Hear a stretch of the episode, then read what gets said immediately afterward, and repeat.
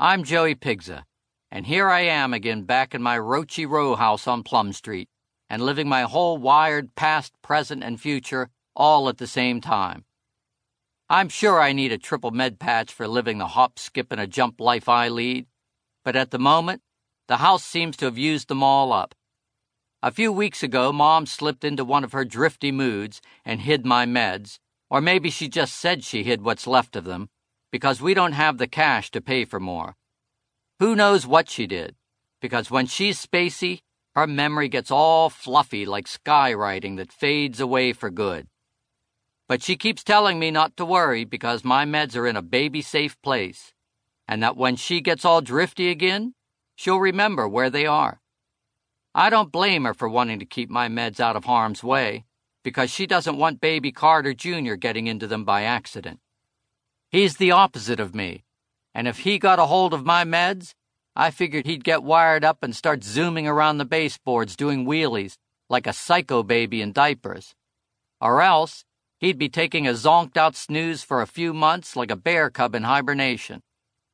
I'm not really sure what my meds would do to him, but either way, we'd have to call 911 for an ambulance, and the next thing you know, the child welfare people would haul mom away for being a dud mom. I don't want that to take place.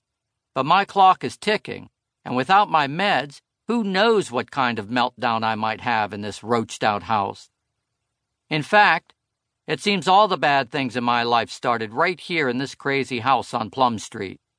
I even stuck one of my med patches on the front door, but when the meds didn't change our home life for the better, I scrawled, out of order, across the patch, and left it stuck there. I always thought this house caused trouble, but once we got away from it, the trouble just followed right along with us like the busted furniture we hauled to the new house. And now that Mom and I and Baby Carter Jr. are back in the old house, with all the old furniture, the bad stuff has started haunting us all over again. Maybe if I lived in a new house, with all new stuff, everything would change for the better. But deep inside, I don't think so. I can't blame who I am on where I live because who I am is how I live. My old SPED teacher, special ed, once told me you really get to know a kid by the type of games he makes up. I think my all time favorite game was swallowing my house key on a string and pulling it back up with a little drippy lunch dangling on the end, and then doing it again. I perfected it at home, but when I swallowed it at school, my teacher cut the string I won't give you the potty details, but a day later, I did get that same key back. It dropped out my revolving door the natural way. And even though I washed it a hundred times with soap and hot water, nobody in class would sniff it, not even if I licked it first. So, here's my new favorite game. At night, I stand dead still in our pitch black kitchen and sprinkle a packet of coffee shop sugar around my feet. Then I take a deep breath and freeze all my muscles as the roaches inch out of their hiding places and slowly gather around the sugar for a belly filling feast. But I wait and wait and wait, and even as I silently stand there with a twisted grin growing tighter across my face, I know this is all wrong. But doing what is wrong in this house of Pigza seems so right, so I don't move an inch until my lips are clown crazy huge and can't stretch any wider without splitting open, and then I flick the light switch and it's game on. The roaches take off, and you can hear them chirping with fear as they skitter back to the cracks in the walls. They are fast, but so am I and my hands slap after them like snapping bullwhips, and I flatten a bunch of them. I keep a rubbed out roach chart written on the inside door of the snack cabinet, which is their private clubhouse.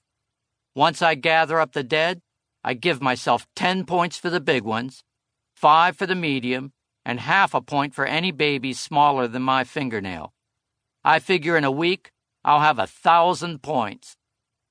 I don't have a clue what this game says about me, but after playing it, I find myself breathing heavily while hunched in front of the bathroom mirror making Japanese horror movie faces as if I'm a terrified little roach and a giant human Joey hand is going to slap the guts out of me.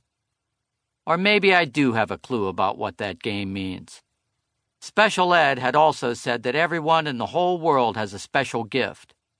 And my special gift is that I can feel everything everyone else feels. He told me it is the most powerful gift in the world because I can feel everyone's happiness and become super happy. And he also warned me that it is the most distressing gift because I can feel everyone's sadness, and the weight of their sadness can fill me with sorrow and drop me to my knees. I sure know what he means by that, because when I hear my mother weeping at night, I weep too. It's hard to call weeping a gift, but then again, when she stops crying and laughs out loud, I'm never happier. I'm just trying to get back on track and make sense of myself these days. Because ever since my parents split up again, there is no sense in me hoping things will get better between them. All my life I've had my ups and downs, because of their hit or miss moments. Each morning they'd roll out of bed like a pair of fuzzy dice tumbling across a game board, and I never knew if they would end up even or odd or not. So while I waited for them to bounce off the walls and maybe add up to a lucky day, I'd just stand as still as a pencil drawing of a boy with my eyes X'd out and my mouth bolted shut, as if I was locked out of my own heart and had lost the key.